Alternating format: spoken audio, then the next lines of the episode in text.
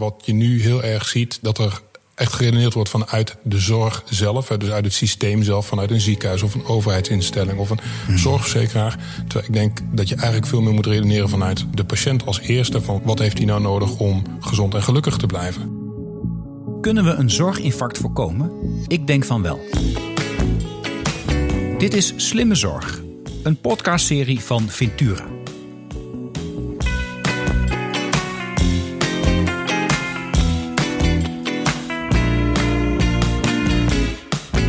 Begin 2020 begon ik met de Slimme Zorg podcast. Vanuit de vaste overtuiging dat alleen innovatie kan voorkomen dat we in ons land vastlopen in wat ik een zorginfarct noem.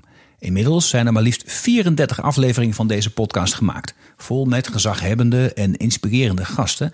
Die ieder op een eigen manier met slimme zorg een bijdrage leveren aan het voorkomen van het zorginfarct. Een mooi moment om de balans op te maken in de Slimme Zorg podcast.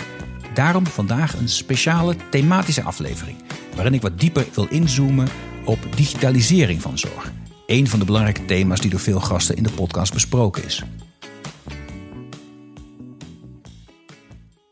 Maar voordat ik dat doe, wil ik wat uitleg geven over wat ik bedoel met een zorginfarct. Waarom dat zorgwekkend is en waarom slimme zorg, inclusief digitalisering van zorg, zo noodzakelijk is om dat zorginfarct te voorkomen. In Nederland zijn in vergelijking met andere ontwikkelde landen al buitengewoon veel mensen werkzaam in de zorg. Binnen de 37 landen die deel uitmaken van de OESO e werkt gemiddeld 10% van de beroepsbevolking in de zorg. In Nederland ligt dat percentage echter al op 15%. En dat betekent dat op dit moment maar liefst 1 op de 7 werkenden werkzaam is in de zorg. Tegelijkertijd heeft het Centraal Planbureau berekend dat in 2040, ja, dat is al over 19 jaar, bij ongewijzigd beleid maar liefst 1 op de 4 werkenden werkzaam zou moeten zijn in de zorg. Dat is volstrekt onhaalbaar en bovendien onwenselijk. Het is onhaalbaar omdat het eigenlijk onmogelijk is om zoveel mensen op te leiden en te interesseren voor de zorg. Maar het is ook onwenselijk omdat de succesvolle maatschappij ook mensen nodig heeft om al het andere noodzakelijke werk te doen. Zowel in de publieke als in de private sector. En als één op de vier werkenden in de zorg zou werken, zou dat ons land totaal ontwrichten. Maar ja, zo'n zorginfarct, een situatie waarin grote groepen mensen geen tijdige toegang tot noodzakelijke zorg hebben, zou het land ook ontwrichten. Wat is dan eigenlijk de oorzaak van dit dreigende infarct? En waarom zouden er dan in één keer zoveel mensen moeten gaan werken in de zorg bij ongewijzigd beleid? Nou, het Centraal Planbureau baseert de berekeningen onder andere op inschattingen van het RIVM. Het RIVM heeft in 2019 een heel mooi overzicht gemaakt van de impact van de vergrijzing. Die impact is enorm. Een paar voorbeelden.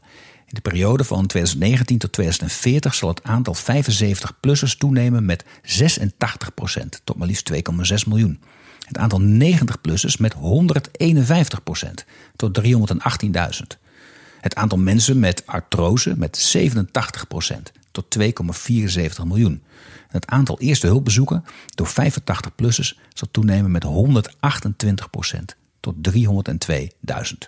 Het is maar een bloemlezing, maar het mag duidelijk zijn: de vraag naar zorg zal de komende 20 jaar in een ongekend tempo stijgen.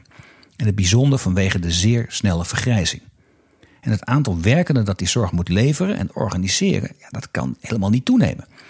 Bij ongewijzigd beleid loopt daarmee door Nederlandse zorg krakend vast in een zorginfarct.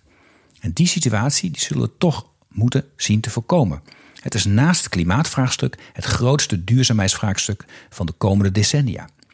En net als bij het klimaatvraagstuk, dan komen we er simpelweg niet door her en der wat pleisters te plakken. Het voorkomen van het zorginfarct vraagt grote en snelle veranderingen. Al is het maar omdat de tekorten aan adequaat zorgpersoneel, nog eenmaal los van de extra grote druk door de coronapandemie, nu al overal in het land gevoeld worden. Een van de belangrijkste manieren om personeelsproblemen in sectoren op te lossen is vol inzet op innovatie.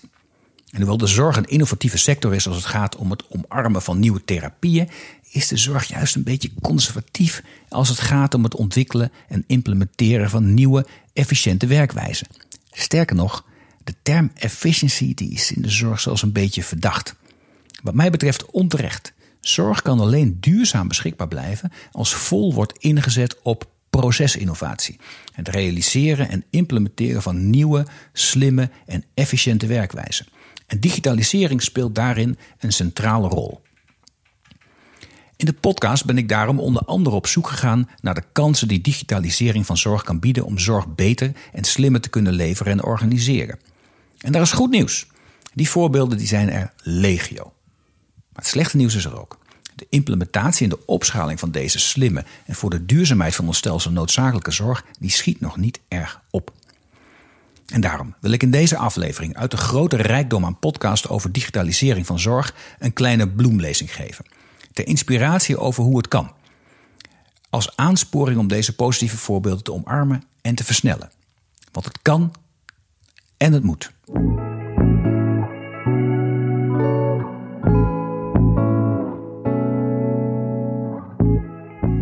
laten we dan eens beginnen met Daan Domen. Een van de meest gezaghebbende ondernemers op het gebied van digitale zorg en thuismeten. Met zijn bedrijf Lucie levert hij succesvol digitale zorgoplossingen in Nederland, maar ook steeds vaker in andere landen, zoals het Verenigd Koninkrijk. Ja, dus wat ik met slimme zorg, met slimme technologie bedoel, is dat je eigenlijk kijkt van hoe kan je nou met behulp van techniek uh, op afstand contact hebben met de dokter, uh, op die momenten dat het nodig is contact hebben enzovoort. En misschien een voorbeeld, iets anders dan COPD, maar ja. In mijn eigen uh, familie is uh, um, iemand die ontzettend ziek is, uh, kanker heeft. Oh, um, en ik heb hem in dat traject wat hij heeft meegemaakt een aantal keren gezien hoe dat, wat dat voor hem betekent. En los van ja. alle emoties en dingen die je meemaakt, moest hij een aantal malen doodziek van de chemo gewoon een uur in de auto zitten om letterlijk in het ziekenhuis aan te komen, een half uur wachten, op een weegschaal te staan, drie vragen te beantwoorden. En er werd gezegd, nou alles is goed en ga maar weer naar huis. Ja. Um, en ook dat soort dingen, denk ik dan, dat zou je slimmer kunnen doen. En ja. uh, hij zei ook van, goh, maar ik meet mezelf iedere ochtend. Waarom kan ik die gegevens nou niet gewoon opsturen? Um, ja. En als ik echt een vraag heb, dan kan ik eigenlijk helemaal niet terecht. Dus kan ik dan niet makkelijk even een chatje of een berichtje sturen. Dus dat soort kleine dingen zijn voor mij al heel erg slim als je patiënt, maar ook als je zorgverlener bent. Maar ook je dan goed zeggen dat je met behulp van techniek maak ik de, de zorg misschien wel menselijker en warmer. Want daar zijn ontzettend veel mensen bang voor. Hè. Ze zeggen, nou, dan gaat de techniek het overnemen. En ik wil dat er een echte dokter naar mij kijkt. Dat er een echte verpleegkundige naar mij omziet als het nodig is. Ja, en ik, en, en ik denk dat die mensen daar gelijk in hebben. Hè. Dat zou ik namelijk ook willen. Ja. Um, en volgens mij is dat ook precies de uitdaging waar we voor staan. Want die echte dokter of die echte verpleegkundige of fysiotherapeut of waar we het over hebben... Ja. die is er straks waarschijnlijk niet in voldoende getallen, getalen... om ook daadwerkelijk die tijd aan iedereen te kunnen besteden als we het zo blijven doen zoals we het vandaag doen. Ja. Dus de grote vraag is eigenlijk twee dingen. Eén, hoe zorgen we dat we die zorg anders inrichten, zodat we in feite alleen nog maar die hele kostbare tijd van dokters en verpleegkundigen spenderen aan die patiënten die het ook echt nodig hebben. Mhm. En een manier om dat te doen, twee, is hoe gaan we eigenlijk de kracht van de patiënten zelf gebruiken uh, om hen uh, ja, dingen uit handen te laten nemen die ze prima zelf kunnen en ook vaak zelf willen. Ik denk dat we ons ook heel goed moeten realiseren dat ook technologie aan zich en, en de manier waarop dat tot stand gekomen is ook niet zwart-wit is. Er wordt altijd gewezen naar bijvoorbeeld een boeking, hè, booking.com. Mhm. Nou, dat is toevallig door een oud huisgenootje van mij ooit opgericht in 1996. Ja. Uh, Geert-Jan Bruinsma, hij ging met zijn fietsje uh, langs de hotels om te vragen of die nog kamers over hadden, die hij dan op een internetplatform kon zetten. Zo zo. Um, dat is echt zo begonnen. ja, ja, ja, geweldig, maar. En nu zeggen we ja, maar boeking en ja, maar zus. En dat is er allemaal, dat zijn we gewend. Nou. Maar realiseer je dat dat dus in 1996 begon. Ja. Dus dingen hebben tijd nodig. En dat is nou natuurlijk wel de crux waar we nu in zitten in deze tijd. Die tijd hebben we eigenlijk steeds minder, want de druk op de zorg wordt steeds groter. We hebben te lang gewacht. We hebben lang gewacht en we zijn nog steeds eigenlijk niet echt aan het kiezen. Maar ik zie nog heel veel in Nederland dat het helemaal geen leiderschap is van we gaan hier vol voor. Ja. En um, we gaan dat ook daadwerkelijk dan ook echt een, een, een, transformatieproject van maken. Wat langdurig is, wat fundamenteel is. Mm -hmm. Het zijn nog steeds heel veel projectjes. Ja, precies. En gelukkig zie je nu voorbeelden. Uh, het UMC Utrecht, uh, Isala, uh, Jeroen Bos ziekenhuis, Franciscus. Um, Wilhelmina ziekenhuis Assen, ook een kleiner ziekenhuis. Die echt kiezen hiervoor. Mm -hmm. En dat betekent dat ze dus langjarig bereid zijn om te investeren. Tijd vrijmaken van medewerkers om ook te experimenteren en ervaring op te doen. Ja. Wat werkt wel en wat werkt niet. Ja. Um, en ook bereid zijn om daarin uh, daadwerkelijk fundamentele keuzes te maken. Nieuwe techniek, uh, thuismeten, uh, mensen volgen op afstand. Uh, kan allemaal. Techniek wordt geïmplementeerd. Blijkt vaak niet zo heel ingewikkeld te zijn. Ehm, patiënten zijn snel enthousiast, zeggen hey, dit werkt, ik word goed in de gaten gehouden. En dan na een patiënt of 30, dan is het projectgeld op, ja. is de pilot voorbij en dan, dan strandt het. Ja. Dan, wat, wat gaat daar dan mis? Wat is er volgens jou nou nodig om te zorgen dat we van, van de wereld met pilots en proeftuinen komen een wereld waarin het heel normaal is om slimme zorg in te zetten, slimme technieken in te zetten, om zorg houdbaar te houden. Nou, wat er voor mij echt nodig is, en het klinkt misschien heel raar, maar ik zal dat uitleggen. Maar wat voor mij echt nodig is, is dat professionals, en dan met name artsen, verpleegkundigen, als we het over bijvoorbeeld een ziekenhuis hebben, daadwerkelijk 100% zelf achter deze technologie staan, er vertrouwen in hebben, het leuk vinden. Um, nou ja, en daar echt in geloven. Maar jij bent hier heel lang mee bezig. Ja. Dus je loopt ik nog steeds tegenaan dat dat niet altijd zo is. Nee. En, dat en soms wel. Soms is dat wel het geval. En hoe komt die omslag dan tot stand? Nou ja, misschien even waarom ik denk dat het zo ontzettend belangrijk is. Hè? Want iedereen die zegt vaak, uh, het gaat over patiënten... en die patiënten zouden dit moeten willen enzovoort. En ja, daar ben ik het mee eens. We doen dit uiteindelijk voor de betere patiëntenzorg. Ja. Um, maar patiënten zijn eigenlijk veel vooruitstrevender als wij denken. Die willen dit best wel proberen... Alleen die zullen dat alleen maar doen op het moment dat hun zorgverlener, die zij vertrouwen, ja.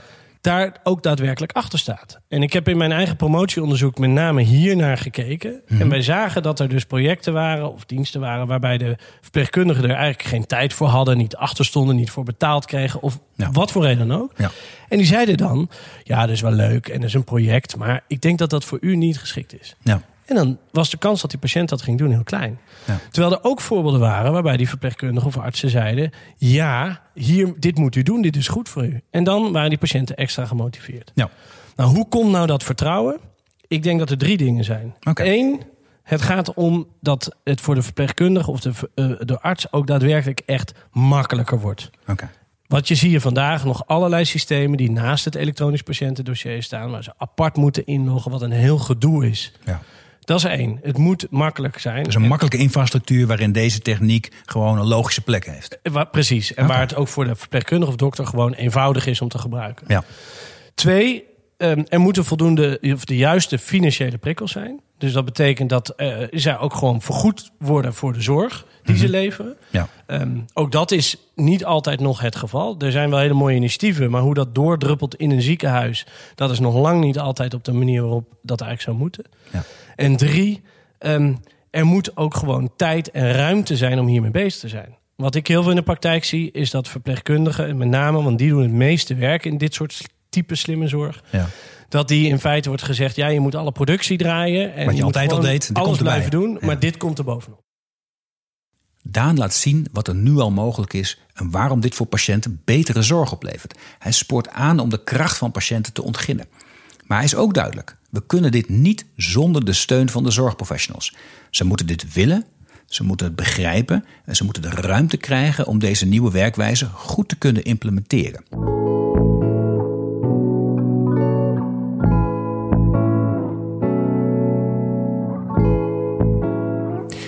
Laten we ook eens luisteren hoe een andere pionier op het gebied van digitale zorg hierover denkt. Leonard Witkamp van het digitale zorgbedrijf Xios.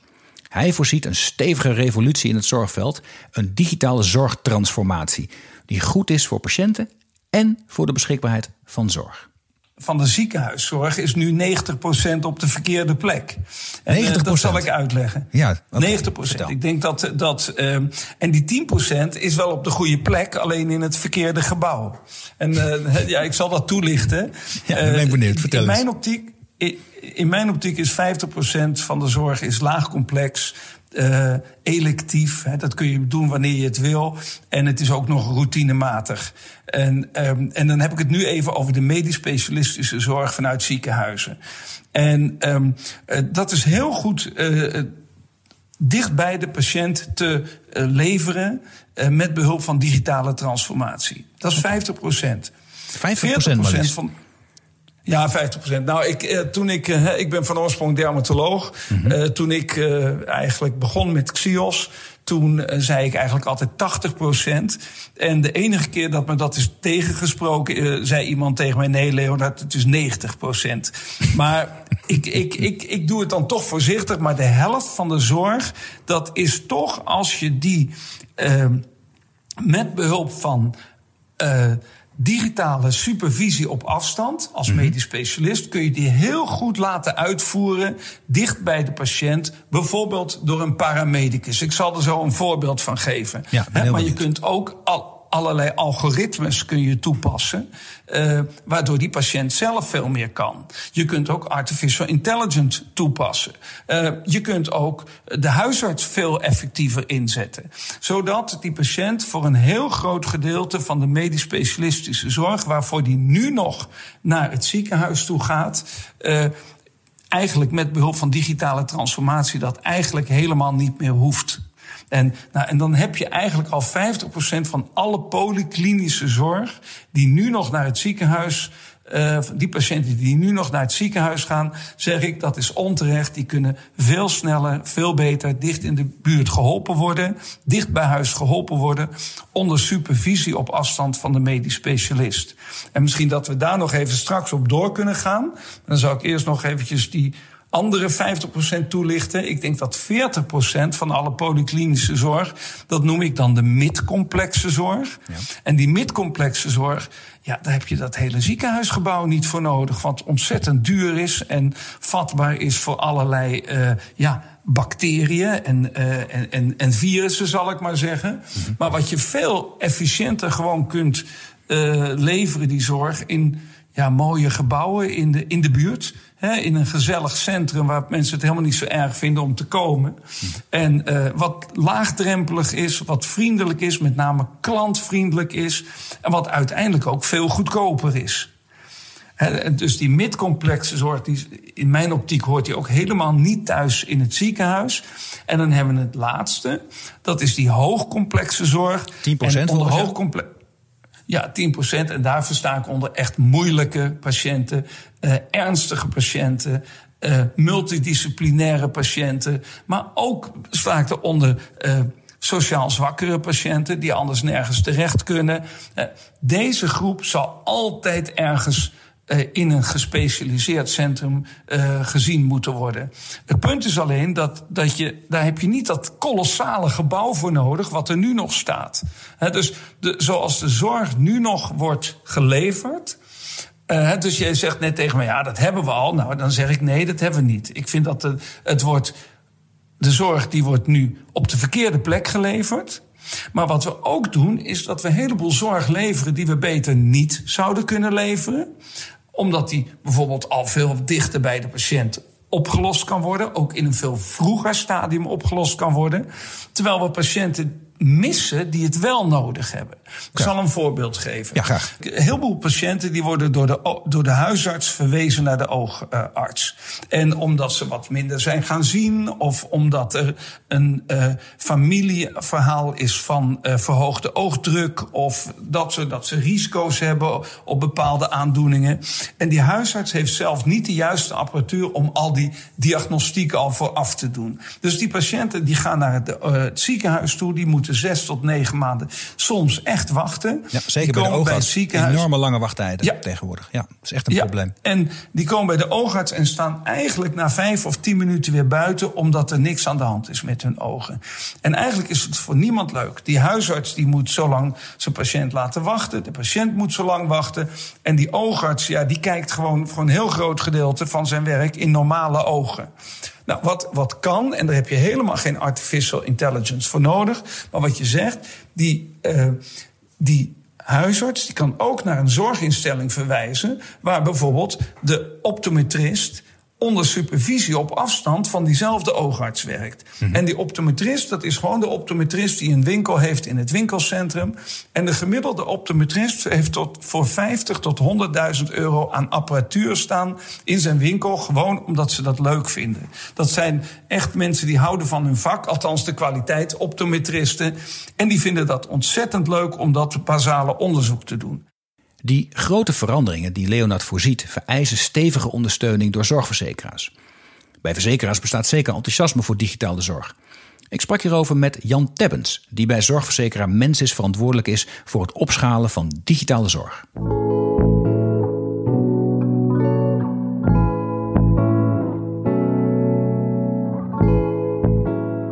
Als ik denk aan slimme zorg, denk ik vooral aan slimme digitale zorg.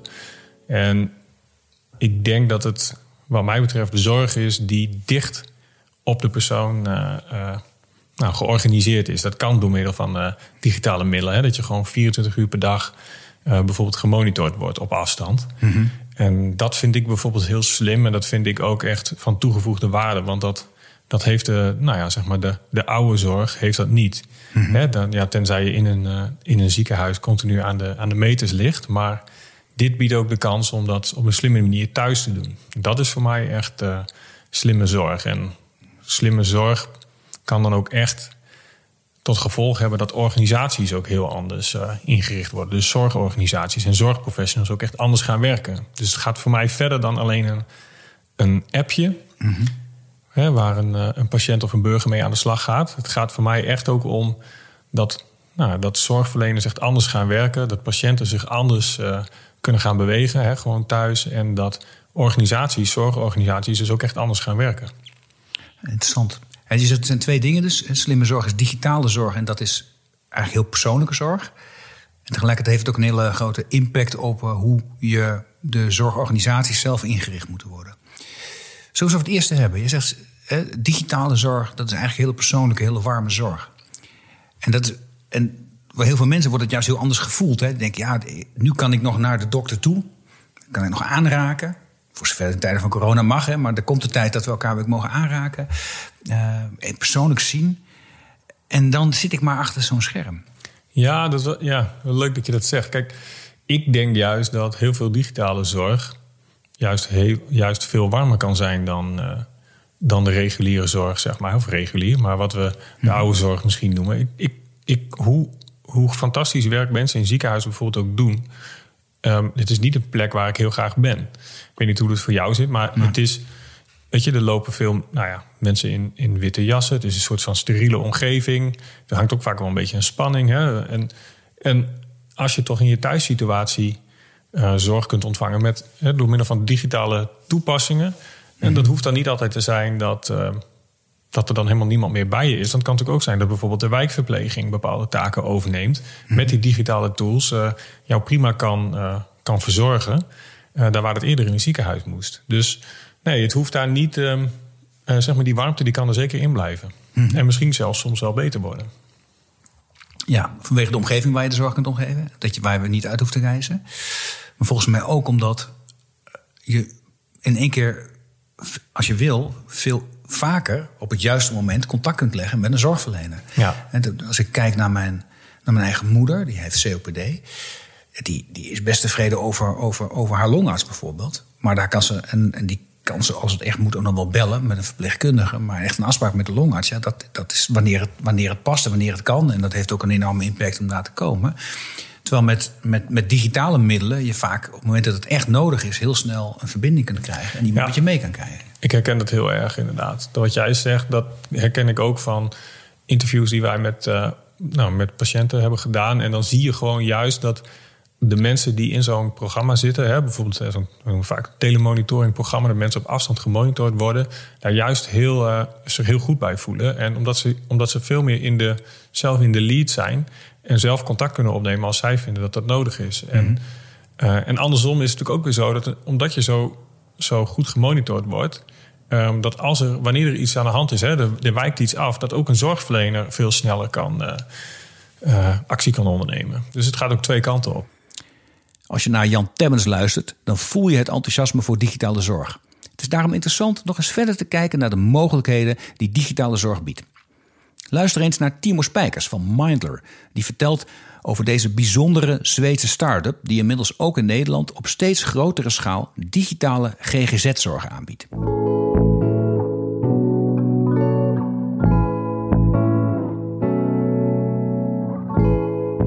Op het moment dat we in gesprek gaan met een psycholoog, onszelf blootleggen. Mhm is de klassieke vorm dat je inderdaad eh, interpersoonlijk contact, uh, dat je bij wijze van die persoon zou kunnen aanraken. Nou, je wil juist niet dat je die aanraakt natuurlijk, maar mm je wil in het echt met die persoon in die kamer zitten.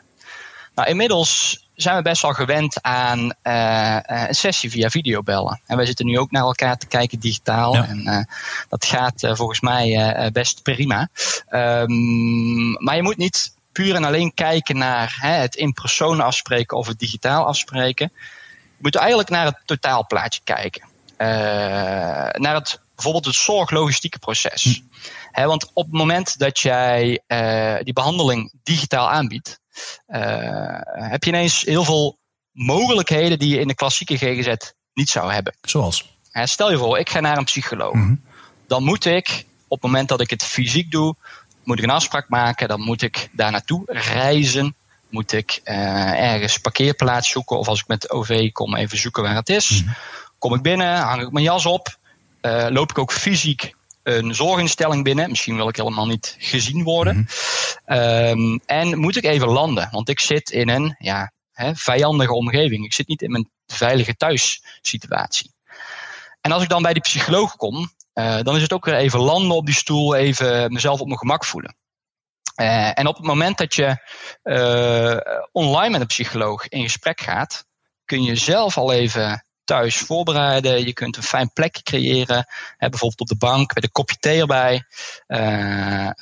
en op het moment dat je dan in die meeting komt met die psycholoog, ben je er al klaar voor. Dan zit je al klaar. Dan ben je ook in je, ja, uh, in je kop al klaar voor het gesprek. Um, en daar, daarin zit eigenlijk voor ons ook nog een andere ja, aanpassing ten opzichte van de klassieke GGZ. Bij ons duren behandelsessies een half uur in plaats van vaak 45 minuten. Mm en dat half uur, omdat het eigenlijk heel goed past in een half uur. Zeker op het moment dat je al thuis klaar zit en uh, je hebt je zeg maar psychisch voorbereid op het gesprek. We zijn in, uh, in, drie jaar geleden in Zweden opgericht, Zweeds concept. Okay. Inmiddels uh, bieden we ook zorg in Nederland en ook in Frankrijk. Mm -hmm. uh, en wij hebben psychologen in loondienst. Op dit moment ongeveer 300 in totaal. Waarvan een vijftigtal in Nederland. Mm -hmm. allemaal gecertificeerde psychologen. en we hebben eigenlijk een blended model. moet ik het goed zeggen. Dus je gaat in gesprek met een psycholoog. Mm -hmm uh, passende binnen, binnen de wet en regelgeving in Nederland. Waaraan gekoppeld ICBT-modules zitten. En ICBT, dat noemen we in Nederland ook wel als e-health. Ja. dat zijn het internet-based cognitive behavioral therapy. Dat zijn eigenlijk ja, psycho-educatie, uh, uh, activiteiten, opdrachten waarmee je zelf aan de slag gaat. Want psych een psycholoog spreken is ook zelf heel actief aan de slag gaan met jezelf. Ja.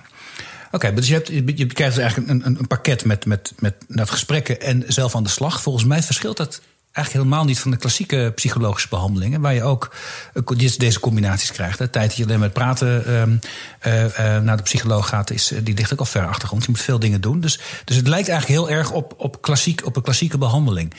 En dat in een land waarin we enorme wachttijden kennen voor toegang tot de GGZ. Hoe is de wachttijd bij jullie, bij, bij Mindlab, Timo? Ja, goede vraag. Ik zal eens even kijken uh, in, de, in de app. Dan uh, kan ik je het exacte uh, antwoord geven. maak afspraak. het volgende gesprek wat je bij de psycholoog bij ons zou kunnen voeren is morgenochtend om 9 uur. Oké. En we nemen dit nu op om 4 uur, dus dat is een wachttijd van een halve dag. En eigenlijk niks. Halve dag. Misschien, ja. misschien eigenlijk bij dezelfde dag. Dat is eigenlijk niks. Nee, dat is eigenlijk niks. Dat is wonderbaarlijk. Precies, precies. Hm. Ja. En is dat altijd zo kort of is dat toen een uitzondering op dit moment? Nee, dat is altijd zo. We zijn in Zweden nu een jaar of drie bezig. En we merken dat daar de gemiddelde wachttijd drie tot zes uur is.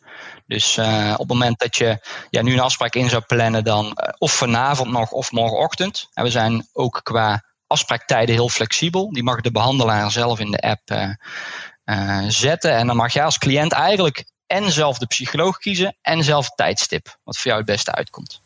Nee, die, die zorgverzekeraars vinden het wel heel interessant. Want hè, je merkt, die wachttijden in de GGZ is toch al langer iets waar, waarover we praten in Nederland.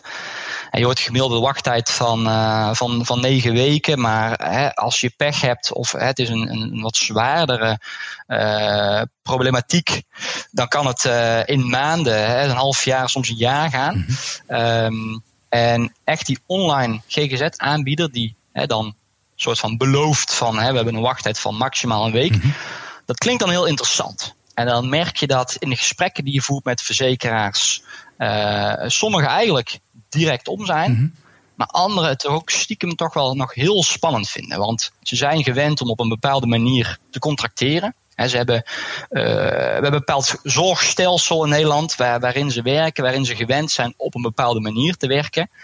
En dan kom je ineens met een heel ander verhaal. Ik, ik kom bij een verzekeraar aan. Ik ben Timo, uh, ik werk bij Mindler. Mindler is een Zweedse start-up. Mm want we zijn een zorginstelling, maar we zijn ook een start-up. Mm.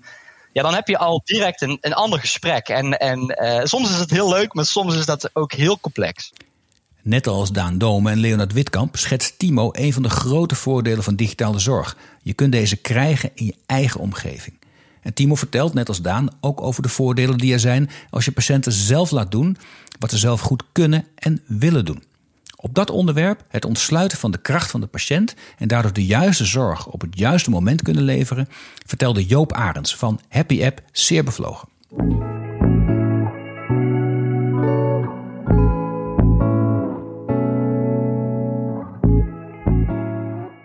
Dat denk ik eigenlijk dat waar we naartoe moeten veel meer echt vanuit de patiënt moeten gaan redeneren. Wat je nu heel erg ziet, denk ik, is dat, je, um, dat er echt geredeneerd wordt vanuit de zorg zelf. Dus uit het systeem zelf, vanuit een ziekenhuis of een overheidsinstelling of een hmm. zorgverzekeraar. Terwijl ik denk dat je eigenlijk veel meer moet redeneren vanuit de patiënt als eerste. Van waar heeft hij nou nodig? Wat heeft hij nou nodig om gezond en gelukkig te blijven? Hmm. Want gezondheid vertaalt zich uiteindelijk in geluk. En uiteindelijk is denk ik wat iedereen nastreeft in zijn leven uiteindelijk geluk. Hmm. Ehm, en door vanuit eerst die patiënt te redeneren, um, ga je heel anders naar zorg kijken, denk ik. En dat zal een soort blended gebeuren zijn, waarbij niet iedere patiënt altijd hetzelfde nodig heeft. Want je hebt uiteindelijk patiënten die toch, denk ik, heel erg uh, zullen gaan afhankelijk zijn van ziekenhuizen of van zorginstellingen. Maar je zult ook heel veel patiënten hebben die zeggen: Nou, laat mij het maar lekker zelf doen. Geef mij dan maar de tools om het helemaal zelf te kunnen organiseren.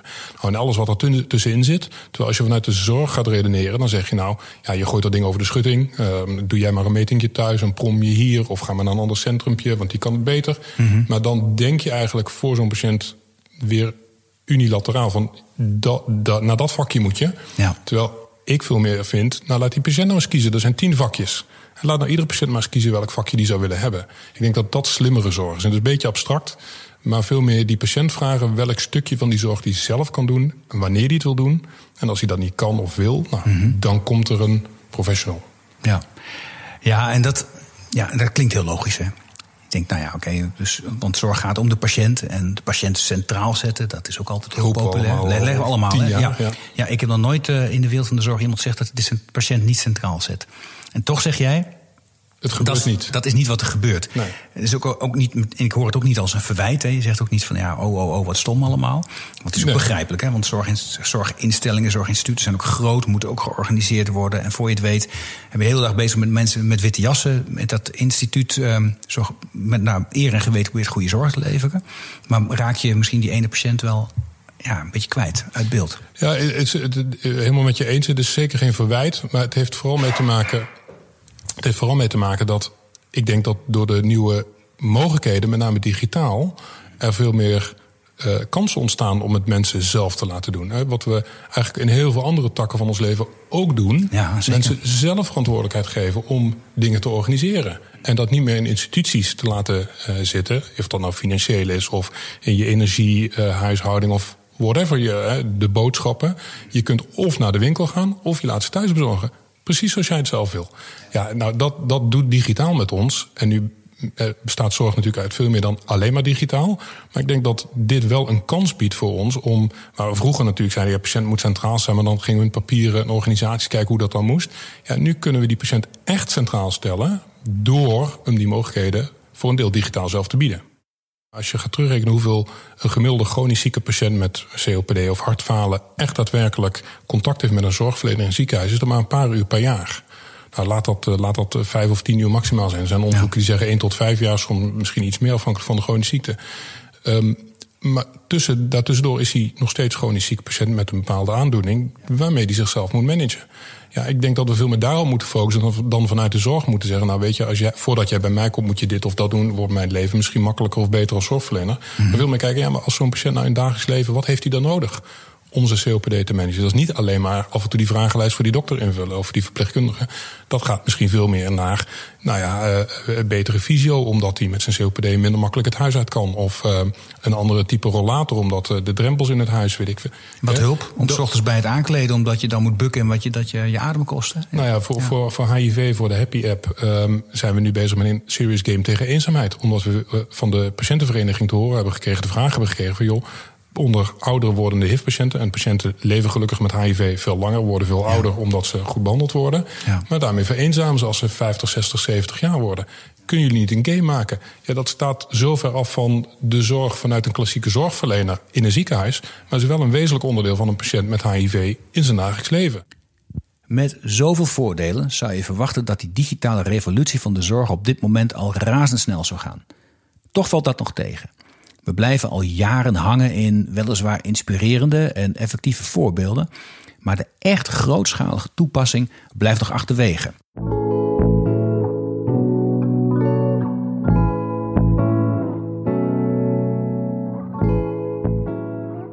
Dat is ook de Nederlandse Zorgautoriteit niet ontgaan.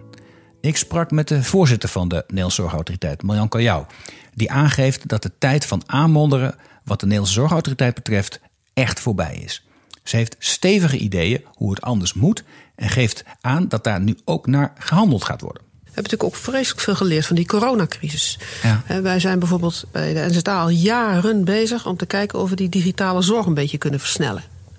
Dat is ook een persoonlijke missie van mij eigenlijk. Ja, ja. nou van, van, van mij ook. Want het mhm. echt, vind ik echt bijzonder om mee te maken dat we wel drie jaar bezig zijn geweest om bijvoorbeeld een betaaltitel te maken voor een digitaal consult. Nou, het is wat. Mm um, en dan ontstaat die crisis. En daar heeft natuurlijk niemand om gevraagd. En dat is ook, hè, er zijn ook hele nare dingen gebeurd.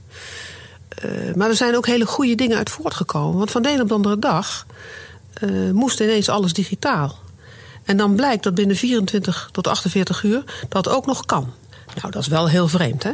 Dus corona en het kan binnen 48 uur. Ja. En voor corona waren we er drie jaar mee bezig en hadden we 1 millimeter gelopen. Ja. Dus ja, dat, dat denk ik van ja, dat, dat is iets wat je moet koesteren. En dan weer terug naar die betaaltitel, want daar zijn, we, daar, hè, daar zijn wij van en dat kunnen we goed. Dan zou je kunnen zeggen van nou, misschien moeten we stoppen met betalen voor fysieke contacten als het digitaal kan. Ja. Of in ieder geval minder betalen en meer betalen, of alleen maar betalen voor digitale contacten. Ja, dan denk ik dat er wel wat verandert.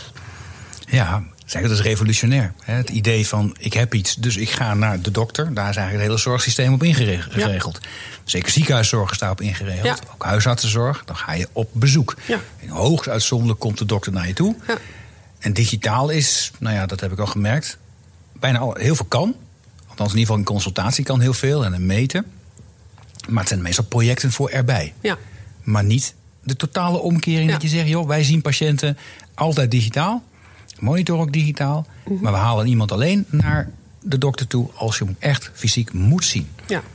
Ja, grappig hè, want als je dit, dit debat zou voeren als ware het dat er geen corona had plaatsgevonden, dan krijg je inderdaad een heel ingewikkelde uh, discussie. Uh, het is belangrijk, uh, ik moet de patiënten zien en ik moet ze kunnen voelen en ik moet er goed naar kunnen kijken. Ja. Nou, dat zal allemaal wel. Mm -hmm. en dan krijg je toch zo'n crisissituatie en dan blijkt dat het dat het net andersom is. Hè? Dat het zonder ook kan. Ook in de GGZ. Hè? Dat is echt bijzonder om te zien. Ja. Ik vind dat we dat moeten vasthouden. En ik vind ook dat we moeten stimuleren in de bekostiging en in de regelgeving dat het zo blijft. Tenzij, hè, er zijn altijd uitzonderingen. Ja. Er zijn natuurlijk ook in de GGZ-groepen, dat snappen we natuurlijk heel goed, die je wel heel graag fysiek wil zien. Uh, en dat moet je dan ook vooral doen. Maar wat we nu al zien, hè, het gaat nu allemaal wat beter. En iedereen denkt van nou, we zijn er misschien wel vanaf. En dan zie je toch onmiddellijk die reflex terug naar de oude situatie. Dus het is ook nog eens de hoogste tijd dat we het nu gaan doen. Want als we daar nou nog een half jaar mee wachten... dan zitten we weer terug in de oude situatie... en dan krijgen we het nooit meer veranderd. Nee, dan heb je weer diezelfde veranderde weerstand om, om dat alsnog voor elkaar te krijgen. Nou, ik ben er uitermate pessimistisch over. Als we dit nu niet doen, dan gaat het nooit meer lukken. En kun je nou vanuit jouw... Ja, niet persoonlijk, hè, maar vanuit de rol van de Nederlandse Zorgautoriteit... Kun je dan ook nu ook zelfstandig stappen zetten? Of heb je echt steun en hulp nodig van de anderen? Ja, nee, dat doen we samen. Kijk, het begint met uh, het Zorginstituut. Heel belangrijke speler uh, hier, want die stelt natuurlijk het pakket, het verzekerde pakket vast. Dus de aanspraak. Ja, die, die, die, die doen het advies wat bijna altijd overgenomen wordt. Ja, en als zij beginnen door bijvoorbeeld uh, zeg maar al vast te leggen wat, uh, wat, wat er digitaal kan, of eigenlijk zou moeten, omdat dat uh, effectief bewezen is dat dat heel goed heeft gewerkt, dat blijven we doen, dan zetten wij de bekostigingsprikkels die kant op. Ehm, en dan is het natuurlijk wel de bedoeling dat, dat de politiek het overneemt. En dat we niet in de situatie komen dat als het er dan bijna zijn, dat als het bij de Tweede Kamer komt, dat iedereen roept van nee, dat is niet een goed idee. Naar aanleiding van een aantal zielige verhalen moet het toch weer terug. Dat moet natuurlijk niet gebeuren. Nee. nee. Maar dat gaat over de inhoud van het pakket dan, hè? En hoe je dat bekostigt. Maar uh, bijvoorbeeld die digitale consulten of een fysiek consult. Volgens mij is dat heel lang zo hè, dat, je, dat, dat een digitaal consult als een volwaardig consult geldt. Je mag het als dokter uh, doen. Uh, je wordt daar tegenwoordig ook netjes voor betaald. Ja. Um, maar we maken geen verschil, hè?